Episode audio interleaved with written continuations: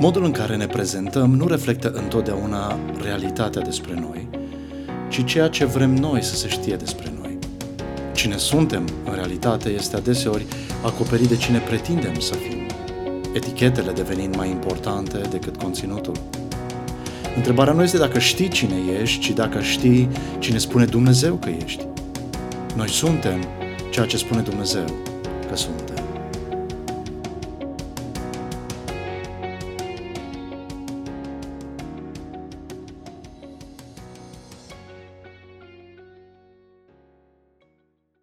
Viața care merită să o trăiești nu este viața ta, ci viața veșnică, viața lui Isus Hristos. Viața lui este caracteristica tuturor celor care fac parte din împărăția cerurilor și anume a copiilor Tatălui, a ucenicilor Fiului. Noi suntem cetățenii împărăției cerurilor, chiar dacă traversăm în această viață împărăția lumii. O traversăm trăind viața cea nouă, viața veșnică, așa cum ne-a arătat Domnul Isus în prima parte din predica de pe munte, în capitolul 5, versetele 3 la 16. Traversând împărăția lumii însă, este posibil, își avertizează Domnul Isus ucenicii, să amestecăm viața acestei lumi cu viața veșnică, iar rezultatul este precum sarea care își pierde gustul. Ori de câte ori neglijezi oricare din caracteristicile vieții veșnice, mai ales partea interioară, ori de câte ori încerci să te mulțumești cu o parte din ceea ce înseamnă viața veșnică, mai ales partea exterioară, devii pipernicit, stafidit în sufletul tău. Chiar dacă pentru cei din jur par mai drept decât ceilalți, mai bun decât ceilalți, mai moral chiar decât ceilalți. Însă, după regulile împărăției lui Dumnezeu, ești ca sarea care și-a pierdut gustul. Domnul Isus ne dă șase exemple de oameni ca sarea care și-a pierdut gustul pentru că au neglijat legile împărăției cerurilor și au încercat să trăiască viața veșnică după părerea lor. Primul exemplu îl avem în Matei 5, versetele 21 la 26. Ați auzit că s-a zis celor din vechime, să nu ucizi, oricine ucide va cădea sub pedeapsa judecății. Dar eu vă spun că oricine se mânie fără motiv pe fratele său va cădea sub pedeapsa judecății și oricine va zice fratelui său prostule va cădea sub judecația sinedrului, iar cel ce va zice nebunule va cădea sub pedeapsa focului ghenei. Așa că dacă îți aduci darul altar și acolo îți amintești că fratele tău are ceva împotriva ta, lasă-ți darul acolo înainte altarului și du-te mai întâi să te împaci cu fratele tău, apoi vino și adu-ți darul. Caută să te împaci cât mai repede cu acuzatorul tău câtă vreme ești cu el pe drum, ca nu cumva acuzatorul tău să te dea pe mâna judecătorului, judecătorul să te dea pe mâna temnicerului și să fie aruncat în închisoare. Adevărat îți spun că nu vei ieși de acolo până când nu vei fi plătit și ultimul bănuț. Primul exemplu de sare care și-a pierdut gustul sunt cei care nu au dat în cap la nimeni, este adevărat, dar al căror inimă este plină de mânie. De ce este acesta primul exemplu al lui Isus? Probabil pentru că este cel mai vechi, mai cunoscut și mai răspândit păcat al omului împotriva altui om, și anume crima. Cain i-a zis fratelui său Abel, hai să ieșim la câmp. Pe când se aflau acolo, Cain s-a ridicat împotriva lui Abel, fratele său, și l-a ucis. Geneza 4 8. De la Cain și până astăzi, uciderea a devenit parte din viața noastră cotidiană, probabil cel mai negat și totodată justificat păcat al omului împotriva unui alt om. Nu știm cu exactitate, însă, conform unor statistici, rata crimelor în lume este de peste o mie pe zi. O mie pe zi. Iar rata avorturilor în lume este de peste 125 de mii pe zi. Crima este mai aproape de fiecare dintre noi decât am crede. Așa că este important să o tratăm cu aceeași seriozitate cu care o tratează Dumnezeu. Suntem noi oamenii capabili să tratăm crima cu toată seriozitatea? Biblia, începând de la Cain și până la Domnul Isus, ne demonstrează că nu. Pentru că atunci când vine vorba de crimă, am devenit ca sarea care și-a pierdut puterea de a săra. Versetul 21 spune, ați auzit că li s-a zis celor din vechime să nu ucizi, oricine ucide va fi supus judecății. Domnul Isus le amintește ascultătorilor lui de afirmația cu care urechile strămoșilor lor s-au obișnuit, și anume să nu ucizi, oricine ucide va fi supus judecății.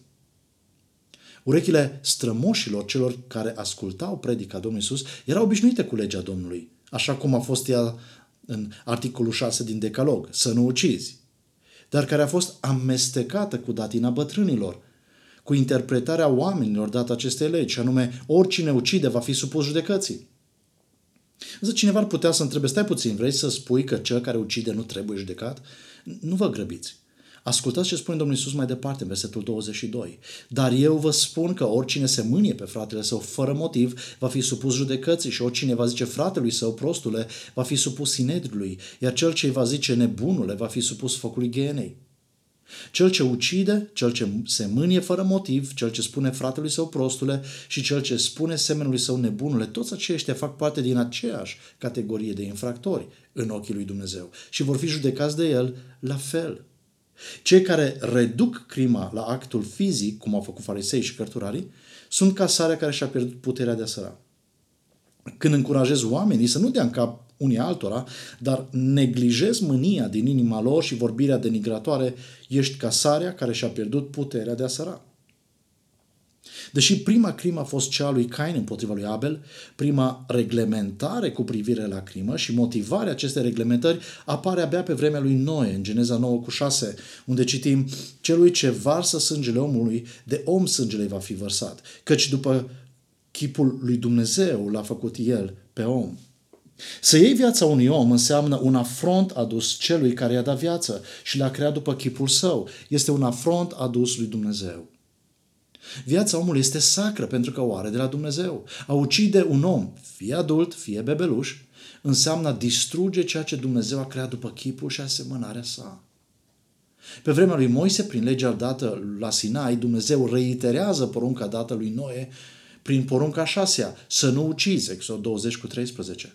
Acum, porunca să nu ucizi nu este o interdicție a tuturor cazurilor de ucidere, pentru că atunci Dumnezeu s-ar contrazice singur când, un capitol mai târziu, prezintă cazurile care necesită sau justifică uciderea unui om. Nu orice ucidere este crimă. Nu orice ucidere este crimă. Crimă este uciderea datorită inimitale rele. Fie că o faci fizic, fie că o faci doar la nivelul minții, prin modul în care te mâni, sau o faci verbal, prin modul în care alegi să vorbești semenului tău. De la această lege dată de Dumnezeu, să nu ucizi, fac excepție următoarele cazuri. Execuția ca pedeapsă capitală, uciderea din culpă, uciderea ca rezultat al autoapărării și uciderea pe câmpul de luptă într-o cauză dreaptă. Toate sunt specificate în Biblie. Pe de altă parte, originea uciderii criminale este Satan. Domnul Iisus ne spune în Ioan 8, partea a doua, versetului 44, El, Satan, de la început a fost ucigaș și n-a stat în adevăr pentru că în el nu este adevăr. Ori de câte ori spune o minciună, vorbește din ale lui pentru că este mincinos și tatăl minciunii. Uciderea criminală pleacă întotdeauna din răutatea inimii, iar Satan a fost primul și a transmis-o tuturor oamenilor prin căderea în păcatele lui Adam. Domnul Iisus ne spune astfel în Matei 15 cu 19, căci din inimă ies gândurile rele, crimele, adulterele, curviile, furturile, mărturile mincinoase și blasfemiile. Satan este originea criminalității, dar noi, oamenii, alegem de bunăvoie criminalitatea ca fiind calea mai ușoară, zicem noi, pentru satisfacerea egoului nostru. Ascultați Proverbe 6, versetele 16 la 19. Sunt șase lucruri pe care le urăște Domnul și chiar șapte sunt o urăciune pentru el. Ochii trufași, limba mincinoasă, mâinile care varsă sânge nevinovat, inima care urzește planuri nelegiuite, picioarele care aleargă repede la rău, martorul mincinos care rostește minciuni și cel ce răspândește certuri între frați. Când Dumnezeu a spus să nu ucizi, se referea la crima care pleacă din inima nesupusă lui Dumnezeu. Crima care pleacă din inima nesupusă lui Dumnezeu. Crima nu pleacă din ceea ce ți-a făcut cel pe care l-ai ucis, ci pleacă din inima ta. L-ai ucis în inima ta, înainte să-l ucizi cu mâna ta sau altora. Cea mai răspândită formă de crimă în lume la ora actuală este avortul. Crima împotriva bebelușului nenăscut nu pleacă din ceea ce ți-a făcut cel pe care l-ai ucis cu mâna ta sau cu mâna doctorului, ci pleacă din inima ta. Ai gândit-o, ai vrut-o, l-ai omorât în mintea ta. Iar avortul, crima fizică, a fost rezultatul crimei din mintea și inima ta. În istoria poporului Israel s-a împământenit ideea că crima este doar actul fizic pentru care vei plăti conform legilor penale. Ai dat în cap la cineva? Tribunalul va decide cât de gravă este situația, care au fost circumstanțele atenuante și care va fi pedeapsa. Însă în prezența lor, în acea zi pe munte, Matei 5, stătea legiuitorul însuși, stătea cel care le-a dat legea strămoșilor lor pe muntele Sinai. Dumnezeu a spus să nu ucizi pentru că omul a fost creat după chipul lui. Însă datina bătrânilor a spus este treaba noastră să hotărâm gravitatea și pedeapsa pentru cele întâmplate. Observați, judecata umană a substituit judecătorul divin. Oamenii au redefinit intenția legiuitorului. Caracterul uman a devenit standardul dreptății în locul caracterului Dumnezeu. Și pentru că cu toții suntem vinovați înaintea lui Dumnezeu pentru ceea ce este în inima noastră, am decis de la noi putere că doar ceea ce se vede să fie considerat acceptabil la judecată, nu ceea ce este în inima noastră. Oamenii au restrâns crima la aspectul civil, ignorând complet aspectul spiritual. Farisei și cărturarii au ajuns să ignore ceea ce unii dintre cei mai vestiți strămoși ai lor recunoscuseră public – Psalmul 51, de exemplu, este mărturisirea publică a lui David după ce a distrus familia lui Urie, culcându-se cu nevasta acestuia și provocând moartea lui Urie. David, privind în urmă la uciderea lui Urie, mărturisește în versetele 3 și 4 din Psalmul 51 căci îmi cunosc fără de legile și păcatul meu stă neîncetat înaintea mea. Împotriva ta, numai împotriva ta, Doamne, am păcătuit și am făcut ce este rău în ochii tăi, așa încât tu să fii drept când vorbești și să fii fără păcat, fără pată când judeci. Crima nu este doar împotriva semenului, observi, ci în primul rând împotriva lui Dumnezeu. Dar eu vă spun că oricine se mânie pe fratele său fără motiv va fi supus judecății. Dar eu vă spun, Isus nu este în opoziție cu legea lui Dumnezeu să nu ucizi, ci cu tradiția bătrânilor care dilua și desfința legea lui Dumnezeu, considerând că crima este doar o problemă fizică, penală. Dar eu vă spun, crima nu este doar ceea ce ai făcut fizic cu fratele tău, ci ceea ce ai făcut cu fratele tău în mintea ta, în inima ta. Crima pleacă întotdeauna din inimă. Crima pleacă întotdeauna din inimă. Citim astfel în 1 Ioan 3 cu 15. Oricine își urăște fratele este un ucigaș. Și știți că niciun ucigaș nu are viața veșnică rămasă în el. Farisei și cărturare au ajuns să ignore cuvintele adresate de Dumnezeu lui Cain în Geneza 4 cu 6 înainte ca acesta să ucidă pe fratele său Abel. Citez, de ce te-ai mâniat și de ce ți s-a posomorât fața? Dacă faci ce este bine, oare nu vei fi primit? Dar dacă nu faci ce este bine, păcatul pândește la ușă, dorința lui este împotriva ta, dar tu să-l stăpânești. Cum îl poți ucide pe fratele tău fără să te atingi fizic de el? E bine, dați-mi voi să vă prezint trei moduri de a ucide pe cineva fără să te atingi de el și să scapi de judecata omului, dar nu de cea a Domnului. Mânia din inimă. Mânia din inimă. Oricine se mânie pe fratele său fără motiv va fi supus judecății. Sunt situații în care mânia poate fi motivată? Da. Citim astfel în Psalmul 7 cu 11. Dumnezeu este un judecător drept. Dumnezeu se mânie împotriva celui rău în fiecare zi. Observați, mânia motivată este cea îndreptată împotriva călcării dreptății, neprihănirii lui Dumnezeu. Apoi în Matei 21, 12 și 13 ne este relatată o întâmplare în templu. Iisus a intrat în templu și a scos afară pe cei ce vindeau și cumpărau în templu. A răsturnat mesele schimbătorilor de bani și scaune celor ce vindeau porumbei și le-a zis, casa mea va fi numită o casă de rugăciune, dar voi ați făcut din ea o peșteră de tâlhari. Observați, mânia motivată este cea îndreptată împotriva unor practici care țin omul departe de o relație personală cu Dumnezeu. Mânia din inimă, fără motiv însă, nu are scop, nu are soluție. Este ca o oală sub presiune. Ții mânie pe cineva, nu lași mânia să dispară. Îți hrănești constant inima cu amintirea ceea ce ți s-a făcut și odată cu trecerea timpului îți hrănești inima cu experiența negativă de care ai avut parte. Ajungi să-ți hrănești inima cu ceea ce simți că ți s-a făcut. Îți hrănești inima cu resentimente. Regurgitezi amintirile neplăcute. Alegi să nu ierți, alegi să ignori harul lui Dumnezeu care îți poate vindeca sufletul. În schimb, îți tapetezi inima într-o singură culoare și alegi să-ți mobilezi inima cu un singur mobilier, și anume amărăciune. Mânia fără motiv pângărește pe cel ce o hrănește. Mânia din inima ta devine virală și infectează pe cei din jurul tău, mai ales pe cei care țin la tine, cei cu care ajungi să împărtășești mânia din inimă.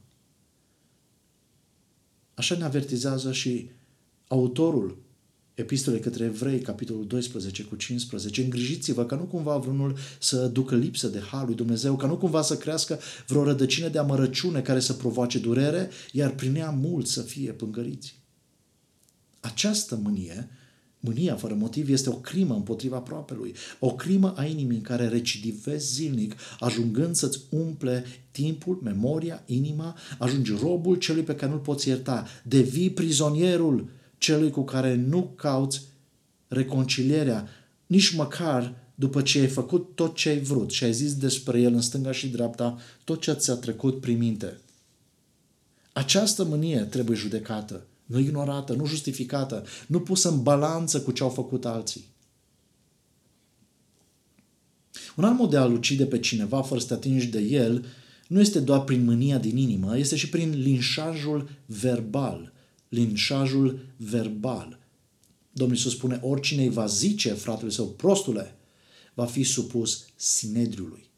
Raca este termenul folosit aici de Domnul Iisus. Este un epitet folosit în timpul lui Isus, asemănător cu cap sec. Ești un nimic, prostovanule. Și așa mai departe. O vorbire disprețuitoare, o vorbire cu scopul de a răni, de a otrăvi verbal pe cineva, pe cel pe care nu-l înghiți. Psalmul 140 cu 3 spune, descrie niște oameni care își fac limba ascuțită ca a unui șarpe și sub buzele lor este venin de viperă.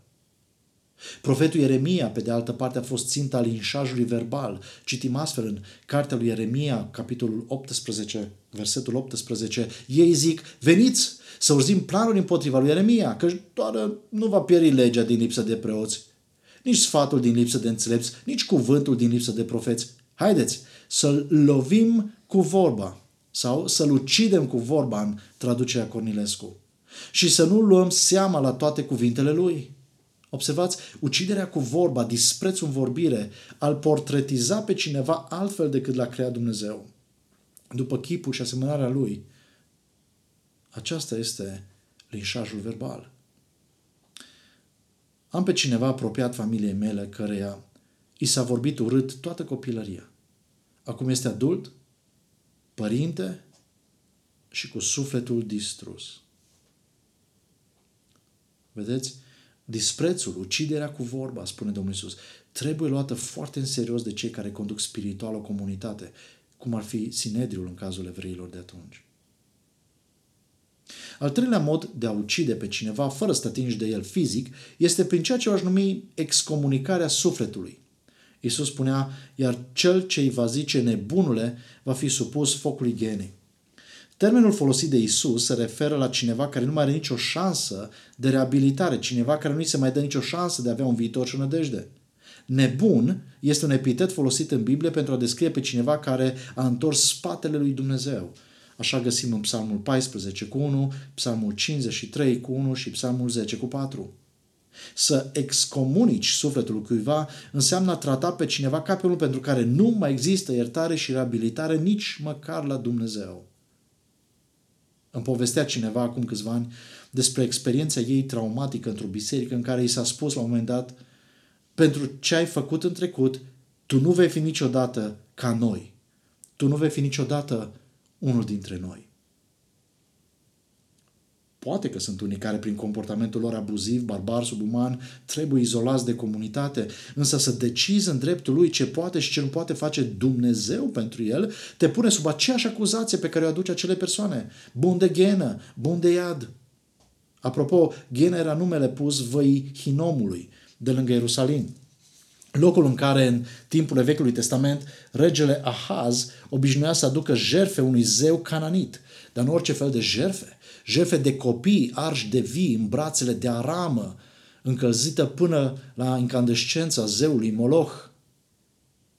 Această vale infamă a fost transformată mai târziu de evlaviosul rege Iosian Geena, locul în care se adunau și se ardeau gunoaiele din cetate, groapa de gunoi a Ierusalimului până în vremea lui Isus.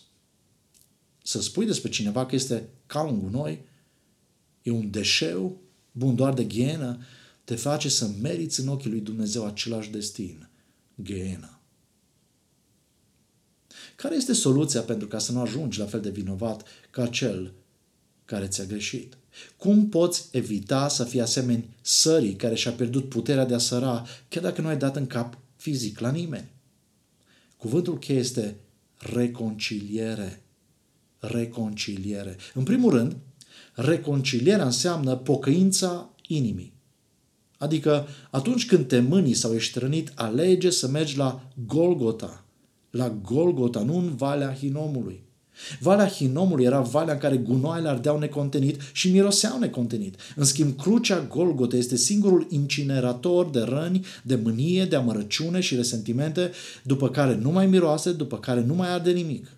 Crucea Golgotă este locul unde Hristos a luat toate, toate păcatele omenirii asupra sa și a ieșit biruitor asupra lor. El a făcut cu păcatele omenirii în mai puțin de o zi ceea ce omenirea nu a putut face cu păcatele ei în toată istoria ei și ceea ce tu nu vei putea face cu păcatele tale în toată viața ta.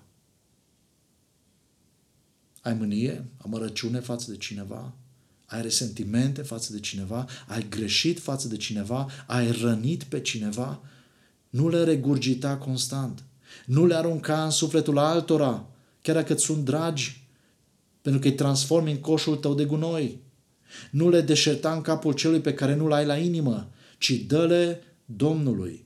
Dă-le Domnului. Nu-i spune Domnului, ia-le, Doamne, dar tu ai mâinile încleștate. Nu, dă-le Domnului dă-le Domnului. Și când le dai Domnului, nu le lua înapoi după aceea, nu le mai lua înapoi.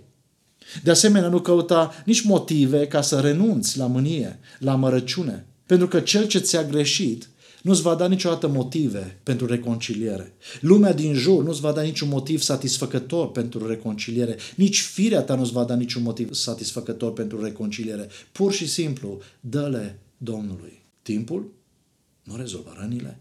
Distanța nu rezolvă rănile. Ascultă-mă cu atenție. Nici mersul la biserică nu-ți rezolvă rănile.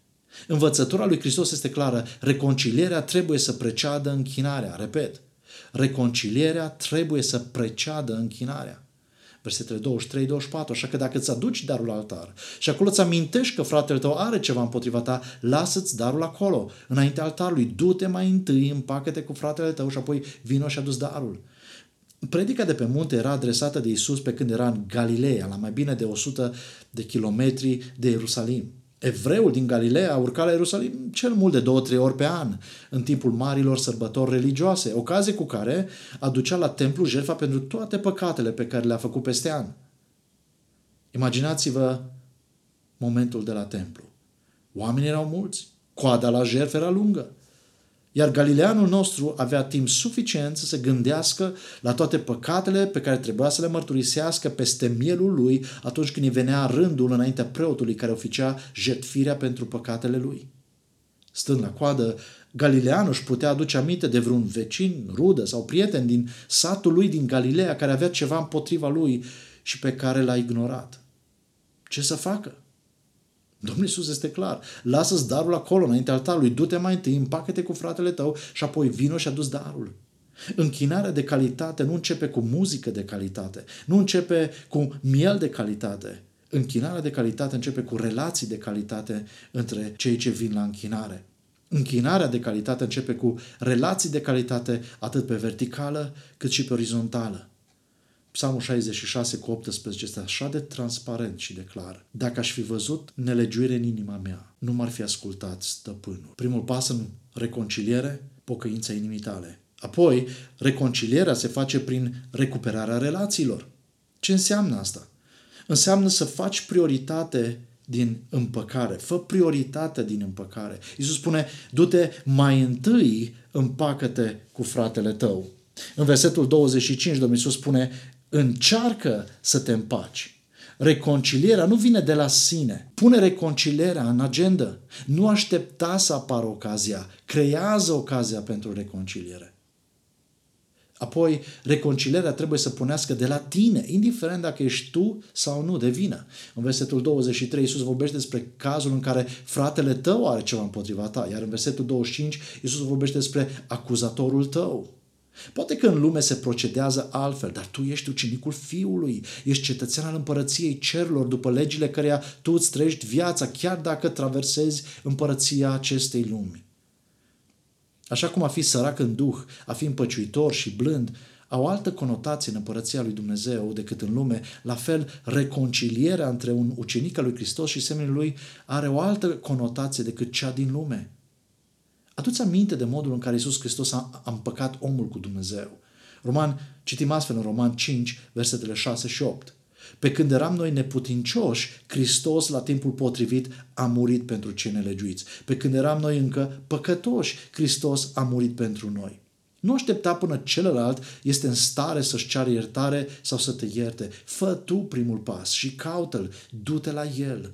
Nu uita, ucenicul lui Hristos este un împăciuitor, este un făcător de pace. Apoi, stai de vorbă cu semnul tău despre zidul care vă desparte. Când am studiat împreună ce înseamnă să fii împăciuitor, am văzut că cel ce face pace între două persoane atacă zidul care îi desparte.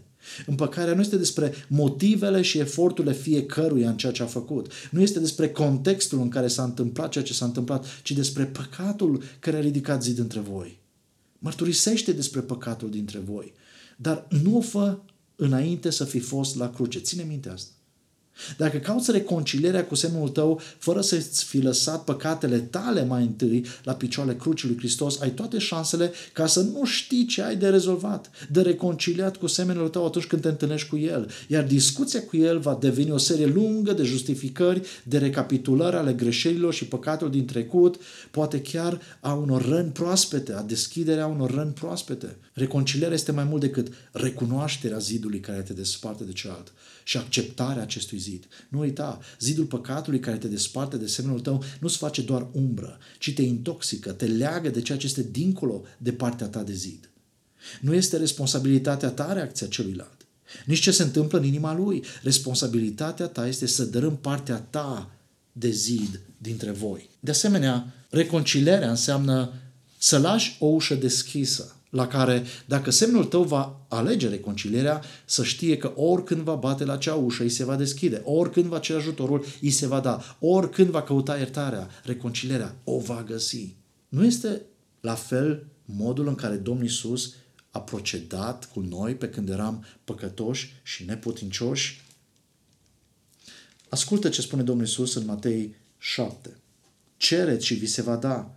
Căutați și veți găsi, bate și vi se va deschide, căci oricine cere primește, cel ce caută găsește și celui ce bate se va deschide. Cine este omul acela dintre voi care atunci când fiul său îi cere o pâine se dea o piatră? Sau care atunci când acesta îi cere un pește se dea un șarpe? Așadar, dacă voi care sunteți răi știți să dați daruri bune copilor voștri, cu atât mai mult Tatăl vostru care este în ceruri vă va da lucruri bune celor ce îi le cer. Tot ceea ce Ați dori, deci, să vă facă voi oamenii, faceți-le și voi la fel, căci în aceasta sunt cuprinse legea și profeții. Reconcilierea începe cu Dumnezeu și se încheie cu Dumnezeu. Iisus a spus, apoi vino și a dus darul. Reține, nu poate exista închinare de calitate fără relații de calitate și nu există relații de calitate fără iertare. Iar, iar iertarea nu este completă fără recunoștința față de harul și îndurarea lui Dumnezeu. Un ultim gând. Reconcilierea are vremea ei, așa că nu o amâna. Așa începe versetul 25. Încearcă să te împaci repede, repede cu acuzatorul tău, câtă vreme ești cu El pe drum. Niciun dintre noi nu știm cât de lung este drumul vieții noastre. Cu atât mai puțin în ce privește drumul vieții celui cu care suntem certați, a celui pe care ținem mânie sau mărăciune sau resentimente. Înțelege că păcatele nerezolvate de noi nu sunt păcate ignorate de Dumnezeu. Răsplata acolo sus nu se face cu ignorarea lucrurilor pe care noi n-am vrut să le rezolvăm între noi aici jos. Chiar faptul că te opui cercetării lui Dumnezeu, te opui reconcilierii, ar trebui să te îngrijoreze cu privire la viața ta sau cu privire la credința ta că trăiești viața veșnică, viața lui Hristos. Așa că vreau să te las cu două întrebări. Ești sare sau ești sare care și-a pierdut gustul? Ești lumină sau ai pus capacul pe mărturia lui Hristos în viața ta?